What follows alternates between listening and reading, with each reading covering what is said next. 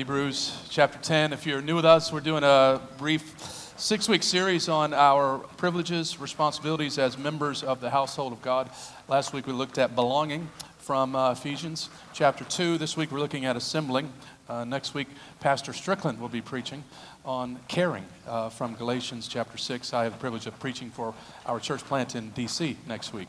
Uh, and so we look forward to that. Look forward also to hearing uh, from Dr. Strickland. Uh, we're going to pray together as we jump into this text in Hebrews chapter 10, verses 19 to 25. This is Donnie's favorite book of the Bible, Hebrews. So I told him I hope I don't disappoint uh, the exposition today.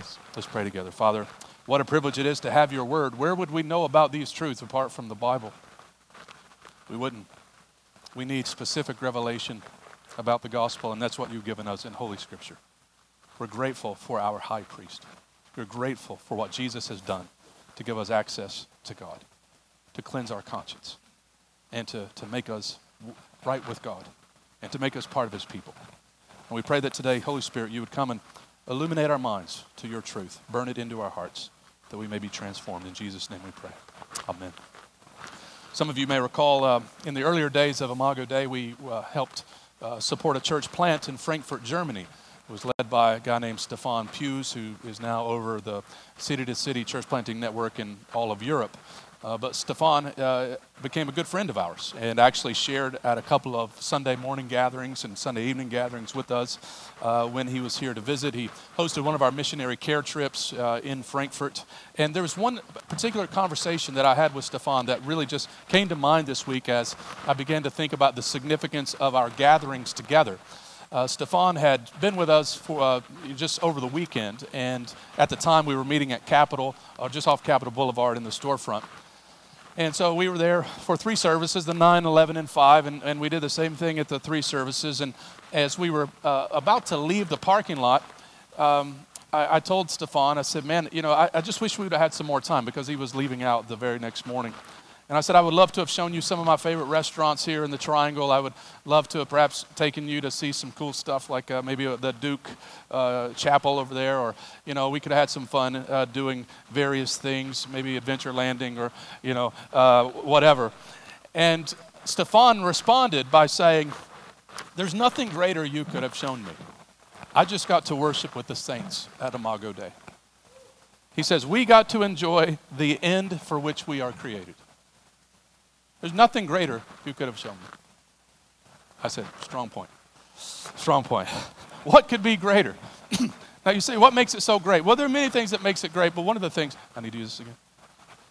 One of the things that makes the gathering great is that there's more going on than meets the eye. This is not our text, but, but it's worth mentioning as we think about the significance of our gatherings. In Hebrews chapter 12, verse 22, the writer says, But you have come to Mount Zion and to the city of the living God the heavenly Jerusalem, and to innumerable angels in festal gathering, and to the assembly of the firstborn, who are enrolled in heaven, and to God, the judge of all, and to the spirits of the righteous made perfect, and to Jesus, the mediator of a new covenant, and to the sprinkled blood that speaks a better word than the blood of Abel. Now, it would take a long time to unpack all of those phrases. But one of the things that the author is saying is that we have access to this invisible spiritual realm, into this heavenly Jerusalem through Jesus Christ our Savior. And we are participating in this great assembly of the saints and angels, the saints who have died uh, in faith and are now in God's presence. The little phrase we use to summarize that, we say in the Creed, is we enjoy the communion of saints. We are part of the people of God. And as we gather, we gather with that recognition. We gather with the recognition that this is but a little foretaste of the greater gathering that is to come. Now, the writer of Hebrews, uh, we don't know who that is because he or she is not mentioned. Uh, there are many opinions out there about the writer of Hebrews. Ultimately, the Holy Spirit wrote it. Um, and he is uh, a preacher, it seems. As the end of the letter, he says, I appreciate you, brothers, that you, have, uh, that you bear with my word of exhortation. And like a preacher, he says, I've written you only briefly. It very, it was, not a very long sermon, but it actually is quite long if you just read it out loud. But one of the things that the writer is doing in this word of exhortation is exhorting the people to persevere in faith, to not lose sight of the hope of the gospel, to, to not drift away and be carried off by the deceitfulness of sin. He has a real concern that some of these Christians are not persevering in faithfulness. And there are a couple of reasons why they were, were being tempted to drift away. One is some were wanting to revert to their old Jewish ways, and hence the emphasis in the, the book of Hebrews about the superiority of Jesus, that he's greater and better than any priest, any institution in the Old Testament. Don't revert back. The other problem was apathy, sluggishness. You see a number of uh, uh, verses that speak to uh, uh encouraging uh, God's people to, to not grow into a spirit of apathy like Hebrews 3:12. Take care, brothers, lest there be any of you an, uh, an evil, unbelieving heart leading you to fall away from the living God. And then a third danger was the threat of persecution. And this is why the writer says things at the end of the letter like, Let us go outside the camp and bear the reproach that Jesus bore, the one who went outside the camp for us. Let us offer up the sacrifice of praise, the fruit of lips that acknowledge his name. And when you put all that together, one of the results of these temptations was the temptation to neglect the gathering of the church. Why? Because, well, you're just apathetic and lazy. Or because of the threat of persecution, which is probably the more common issue in this context that the, if they gather together, they would be persecuted, as many of our brothers and sisters are around the world today. And the writer doesn't want this to be a habit of neglecting the regular gatherings of the church. And so, because God loves us, He warns us, He instructs us, He corrects us. Now, maybe you're here today, maybe you would say, Pastor, I haven't stopped attending, I never started. this is my first time. Uh, well, we're glad you're here. Uh, we have people regularly here that will say, we ne- I've never been to a Christian worship service.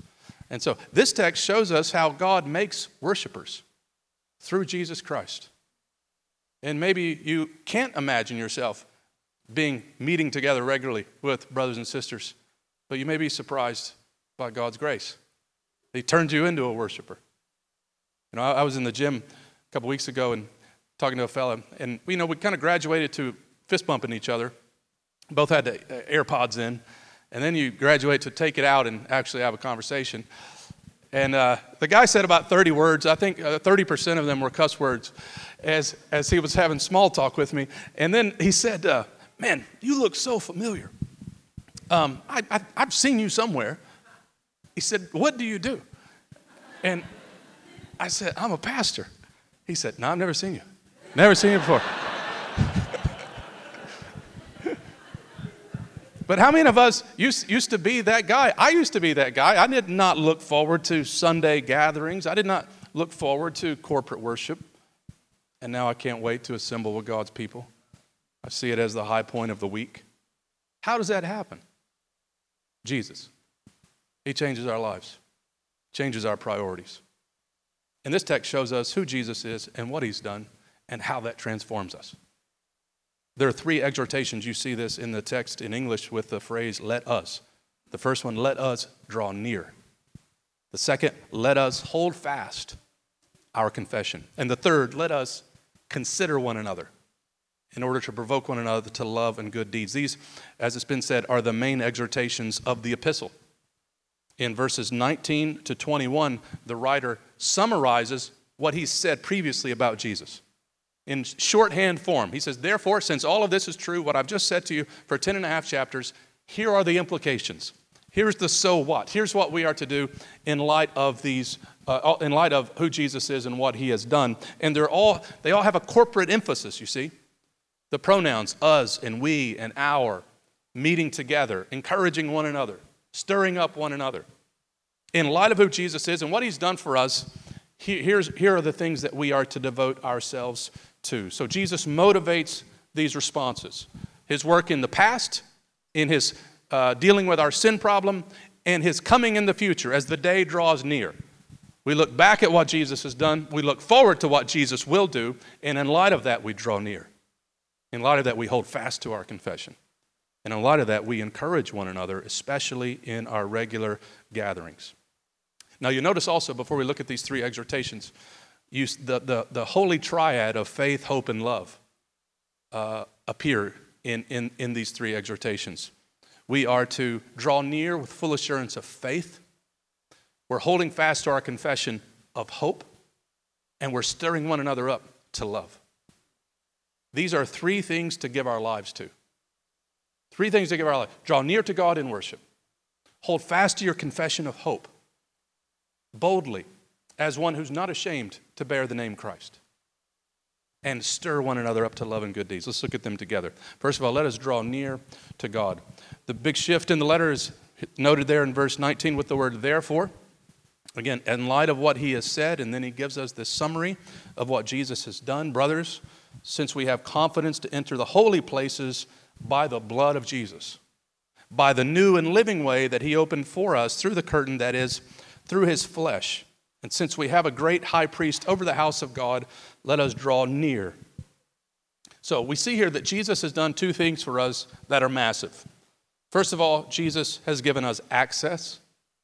And secondly, Jesus has given us advocacy. He's given us access, he says, to the holy places. We have confidence to enter God's presence, not because of who we are and what we've done. We have confidence only because of what Jesus Christ has done for us. We enter only because of the blood of Jesus, his perfect, once and for all sacrifice. Because he said, It is finished. He has opened up a way for us to approach God in worship. Only the high priest, and that only once a year, could enter the holy places. And an old, uh, old covenant believer would not have thought about being bold enough to enter the Holy of Holies. A couple of people tried it and it didn't work. We are incinerated in the presence of God. The only way we have access to God and enjoy the fellowship with God is that Jesus Christ, our priest, offered himself as the ultimate sacrifice, opening up a way for us to know God and to worship God. And we can do it with confidence, not only when we had a good day yesterday and had a quiet time, but every day if we're actually in Christ. We have confidence because it's not based upon our performance, but upon His. And this is a privilege, isn't it? So when you lack confidence in worship as a Christian, go back to the gospel and rehearse it. It's not what you've done, it's what Jesus has done. Since this is true, draw near to God. There's nothing preventing you from drawing near to God. The way has been opened up. And we can worship Him in a way greater than those high priests in the Old Testament. What a privilege it is. We should marvel at this. What are we doing in the presence of God? We have no business being here. But because of Jesus, we do. You know, in that great theological movie, Fast and the Furious Nine, I've been waiting to say that all week. This, these movies, you know, they're just ridiculous. Not, it, you, you, watch scene after scene in the site that, that couldn't have happened. And we know it couldn't happen. And they just still making more ridiculous movies. And in the last one, they really jumped the shark as they went to space. And they go to space with this uh, souped up uh, Pontiac Fiero. They, they attach a rocket to a Pontiac Fiero, and Tej and, and Roman go to space. And, and they're up there, it's a great scene, and they're just like, What are we doing here? How did we get here? And when it comes to the holy places, we ask a similar question How can we draw near? You have a better chance today of going to space, as it's been seen recently, than to be in the holy place. You have enough money, you can go to space, right? But the only way we go to the holy place, the only way we draw near to God is Jesus. He's given us access, He's opened it up. It's a new and living way. It's new in that it departs from the old covenant practices. It's living in that Jesus is alive. We worship the living God. He's made us alive. He's opened up this new and living way through his flesh, through his sacrifice. The, the curtain was torn when Jesus was crucified, right from top to bottom, giving us access to God. So draw near to God. He's opened it up. And then there's advocacy. He's also mentioned in 21 as being, again, our great high priest, a great theme in Hebrews. And we know one of the things the high priest does for us is he intercedes for us. I mean, it would be enough if Jesus would have sacrificed for us, but now he's continuing to work on our behalf. This very moment, he's interceding for us. He rules over the house of God, he rules over his people, he dwells among his people. We have confidence because of what He is doing for us right now. So draw near to God. Now, what does this mean to draw near to God? Well, in, again, in the language of the Old Testament, this is the language of a priest drawing near to God in worship. I think you could summarize it by saying, in light of what Jesus has done, worship God. Worship God. And it gives us four principles on worship. First of all, worship must be focused on our God. Let us draw near to God. And that should not sound like a burden to us, should it? That should sound like a privilege to us. I mean, I love how he's just went phrase after phrase, and now he's going to give us something to do. And what he gives us to do is not a heavy ethical exhortation, it's to worship. In light of what Jesus has done, what do we need to do? We worship our God. And we know that it is in worship that we experience our greatest pleasure, our highest good. Delight yourself in the Lord. In his presence is fullness of joy, and at his right hand are pleasures forevermore. Eric Liddell, the runner, said, When I run, I feel his pleasure. Some of you are like, I can never feel that way. But when we worship, we feel his pleasure. In light of who Jesus is and what he's done, continue to draw near to God in worship. The author loves this phrase, draw near to God. Hebrews 4:16. Let us then with confidence draw near to the throne of grace. 725, he is able, Jesus, to save the uttermost of those who draw near to God through him. And then chapter 11, verse 6 And without faith it is impossible to please him, for whoever would draw near to God must believe that he exists and that he rewards those who seek him. God has done the unthinkable to bring us near to himself. He's offered up his own son. Draw near to God in worship. The psalmist said, My soul thirsts for God. When can I approach God? When can I stand before him? And for the Christian, it's every day. We worship him. Second principle about worship here is worship is to be focused on God wholeheartedly. Notice how he says in verse 22 we draw near with a sincere or true heart, meaning our hearts are in the right place, meaning that, you know, there's a connection here with truth and heart, with, with our belief and our affections.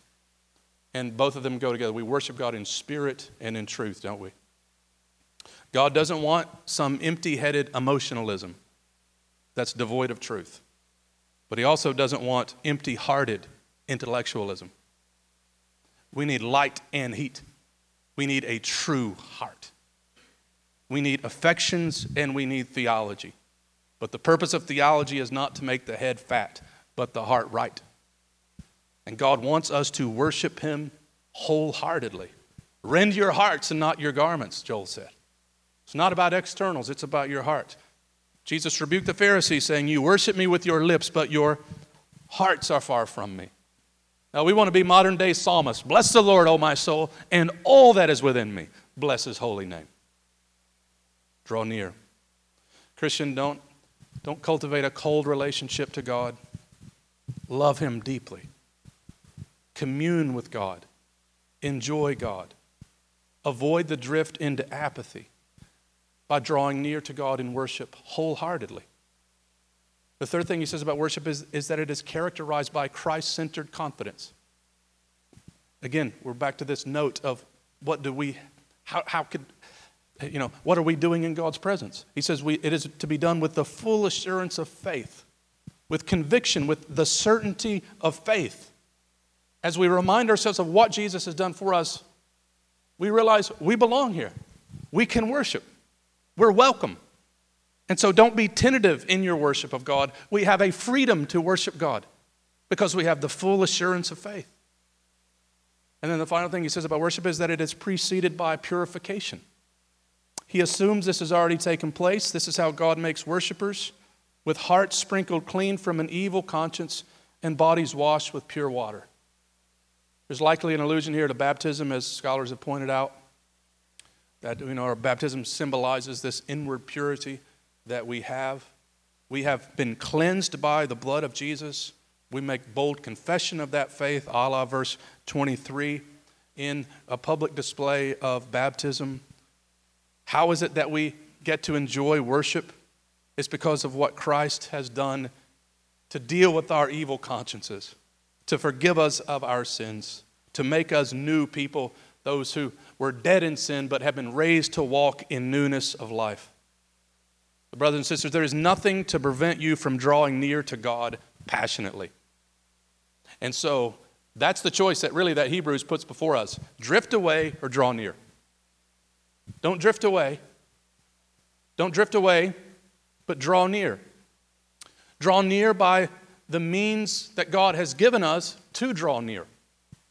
Don't neglect Scripture. Don't neglect prayer. Don't neglect the gatherings. Don't neglect serving. Don't be fixated on an idol, but fix your eyes on Jesus, the author and perfecter of our faith. Do the things you need to do to draw near to God because the, the big problems have been solved, the big barriers have been removed. And now let us fix our eyes on Jesus and run our race passionately. Draw near. Second exhortation. This one won't go as long, don't worry. Let us hold fast to our confession.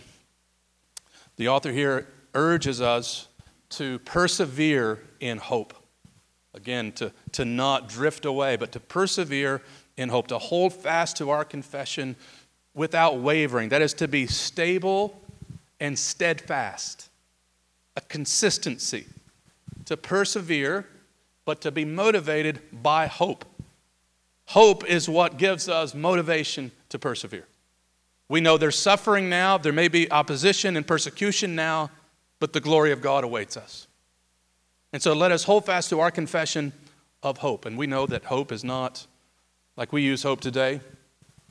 You know, I hope the Washington Nationals baseball team who made all those trades, I hope that works out in the future. I have my doubts. No, hope in the New Testament is a settled confidence, it is a certainty. We know that he who promised is faithful. He will make sure that our hope is not disappointed. And so don't give up on your confession. I think there's clearly a, a, a kind of a, a, public aspect to this exhortation. In light of the, the threat of persecution in the original context here, the writer is saying, don't be ashamed to boldly profess your faith in Jesus. And we too may find ourselves in some unfriendly surroundings, and we must never shirk back from telling the world that we belong to Jesus. I love that the writer says earlier that Jesus is not ashamed to call us brothers. And let's never be ashamed to call him Savior. A word to you, students. I know anybody can cave into temptation and not boldly confess the name of Jesus, but it's certainly hard in your shoes. You're going to have certain friends that want you to do things you know are not in alignment with the scriptures, have temptations to cave into peer pressure. You may be the only one standing, but hold fast to your confession of hope without wavering and realize that a little temporary mockery right now, or ridicule, or alienation will seem just but light and momentary in light of the glory of God that awaits His faithful. We have to have hope if we're going to persevere. And our hope is a real hope. The, the writer keeps talking about hope in this letter. God is bringing many sons to glory, he says. We're partakers of a heavenly calling. We're eagerly awaiting Christ's return. We're seeking the city that is to come. And this hope has grounding, you see. He said it's rooted in the fact that God is faithful. Our hope is reliable, it is sustained by believing that God will keep his promises. A couple of times in the book of Joshua, this, this verse appears. This is Joshua 21 45. Not one word of all the good promises that the Lord had made to the house of Israel had failed. All came to pass. Every word of God proves true. Hold fast to your confession. Hebrews 11 11. By faith, Sarah received power to conceive even when she was past the age, since she considered him faithful who had promised. Our God is faithful. Let's remind each other of the promises of God, that we may spur one another on. Our God is trustworthy. He's faithful. I love the end of chapter 10 we're looking at here. The writer says, For you had compassion on those in prison, and you joyfully accepted the plundering of your property, persecution, since you knew that you yourselves had a better possession and an abiding one. Therefore, do not throw away your confidence, which has great reward. For you have need of endurance, so that when you've done the will of God, you may receive what is promised. You realize whatever kinds of possessions we have in this life, they pale in comparison to the better possession and the abiding one that awaits us. Let's not get too wrapped up in the things of this life because we seek the city that is to come. Hold fast to your confession of hope. Speak God's promises to one another. The best is yet to come for the Christian. Now, the third exhortation let us consider one another. I like how the CSB renders this. Let us consider one another in order to provoke love and good works. So there's thoughtful consideration for the purpose of provoking one another, spurring one another on to love and good works. Several things to see in this verse. It's interesting, isn't it, that this verse, this verse is so others focused, and it's a good word in today's consumeristic Christianity. Our assemblies should never be selfish. The questions should not be, what can I get, but how can I encourage others? The question is not, what can I get from the assembly, but what can I contribute? Okay? Stir up. He uses a very interesting word here, rendered incite or provoke or spur. It's this idea of, again, provoking one another, parallel phrase down in verse 25, encouraging one another. Let's never downplay the, the significance of encouraging. To what end? So that love and good works may happen, so that brothers and sisters may not drift away, but may remain faithful to him who called them. Consider here four brief applications of stirring up one another to love and good deeds. First of all, this involves deliberate thought. Consider, give attention to this matter. It's the same word used in chapter 3, verse 1. Consider Jesus, right? Now, some of you are really good gift givers. I'm not the best gift giver. My wife is a very good gift giver. And one of the things that marks a good gift giver is people, they study people. They know what people may like. They're very thoughtful in what they give. Whereas others of us just give an Amazon card, right? but they know that one size doesn't fit all. Every person is different. And so it is in the church. And this means we know some people it means we, we are around each other at regular gatherings so that we can be alert to burdens that they're carrying that we may uh, help, help alleviate or uh, a need that we may meet. And every day is a new opportunity for us because people change, circumstances change. So if we're going to do this verse well, it requires some thought. Secondly, it's the responsibility of all of God's people. This is not this, just for the super Christians, not just for extroverts or people with certain personality traits. This is for all of God's people, as He says, let us do this. Let us share in this, this work of mutual uh, encouragement. Thirdly, you notice that the primary, it is one of the primary purposes of our gatherings. Verse 25, not neglecting to meet together, as is the habit of some, but encouraging one another, all the more as you see the day drawing near meeting together. The Greek word for that phrase is episynagogon. You can hear the word synagogue there. When you assemble together, when you gather together. Heavy emphasis on this idea throughout the New Testament, especially books like 1 Corinthians. You keep seeing that phrase, when you come together, when you come together. And apparently, some in, uh, in, the, in this context we're neglecting the privilege, again, due to persecution, the fear of if we meet together, we may encounter persecution, or simply by apathy. And so the writer doesn't want the hearers and us to not fall into this habit. We all know that habits form us, good ones and bad ones can form us. And so let's, I would just encourage you to develop good habits to, to not only be present, but Consider getting adequate sleep if possible, right? To anticipate drama in the minivan on the way here, to, to, to do something special on Sundays. And, and I don't limit this verse, by the way, just to Sunday gatherings. This, this is really written to in a house church context. I think it applies to all of our regular gatherings and small groups and so on. One of the purposes of being together in all of our gatherings is to stir up one another to love and good deeds. Obviously, there are exceptions to this. We experienced a major one this past year with a pandemic. There could be sickness, traveling, being deployed, being on mission, being, being vulnerable. But ordinarily, when you can meet together physically, make that your habit. That's your habit, and realize that it is a privilege to do so. Listen to what Bonhoeffer says in Life Together. It is by the grace of God that a congregation is permitted to gather visibly in this world to share God's word and sacrament. Not all Christians receive this blessing. The imprisoned, the sick, the scattered lonely, and the proclaimers of the gospel in heathen lands stand alone. They know that the visible fellowship is a blessing. The physical presence, Bonhoeffer says, of other Christians is a source of incomparable joy and strength to the believer. The prisoner, the sick person, the Christian in exile sees in the companionship of a fellow Christian a physical sign of the gracious presence of the triune God. It is grace and nothing but grace that we are allowed to live in community with Christian brothers and sisters. It is grace that we get to enjoy this privilege.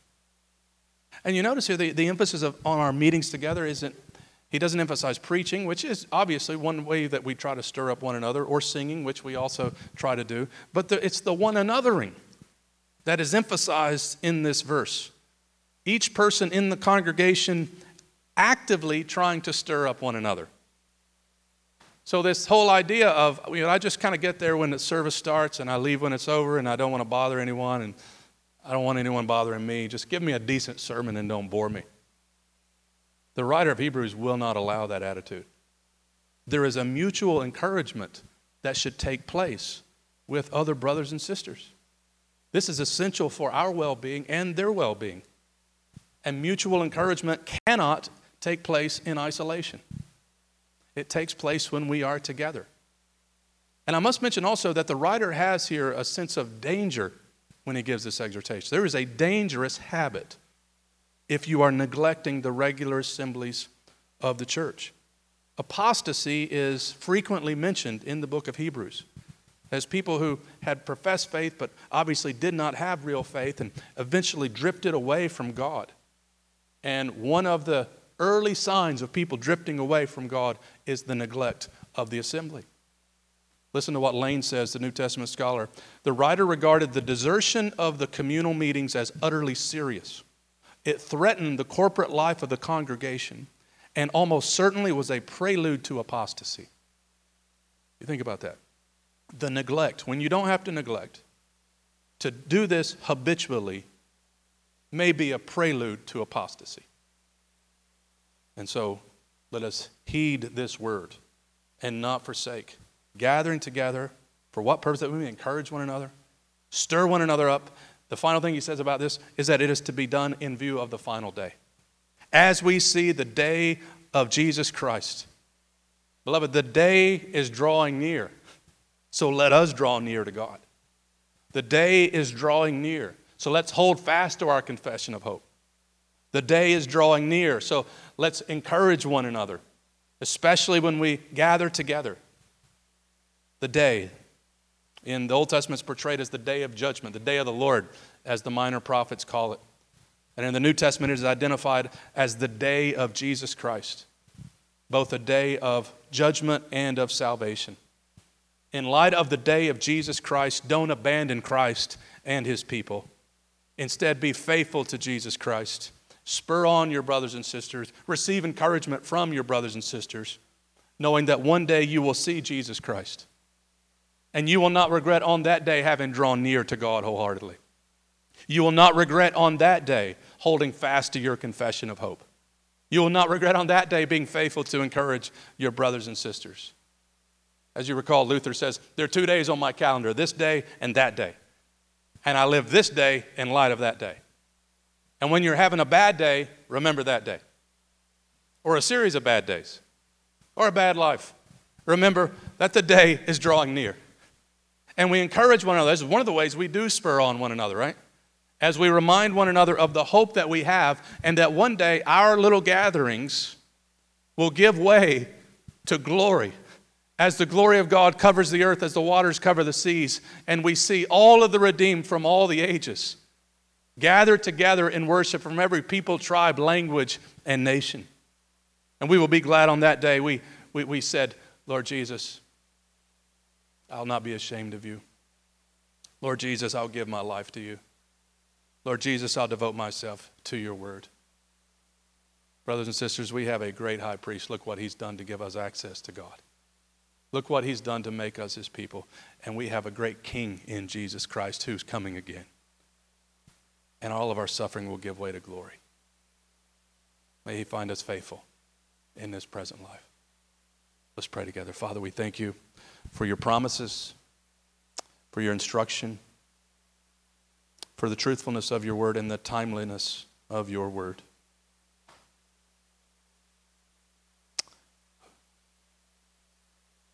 Father, give us people at Imago Dei who draw near to God wholeheartedly, who without wavering hold fast to their confession of hope, and who love being together, spurring one another on in view of the coming day of Jesus Christ. Write these truths on our hearts, we pray. For Jesus' sake. Amen.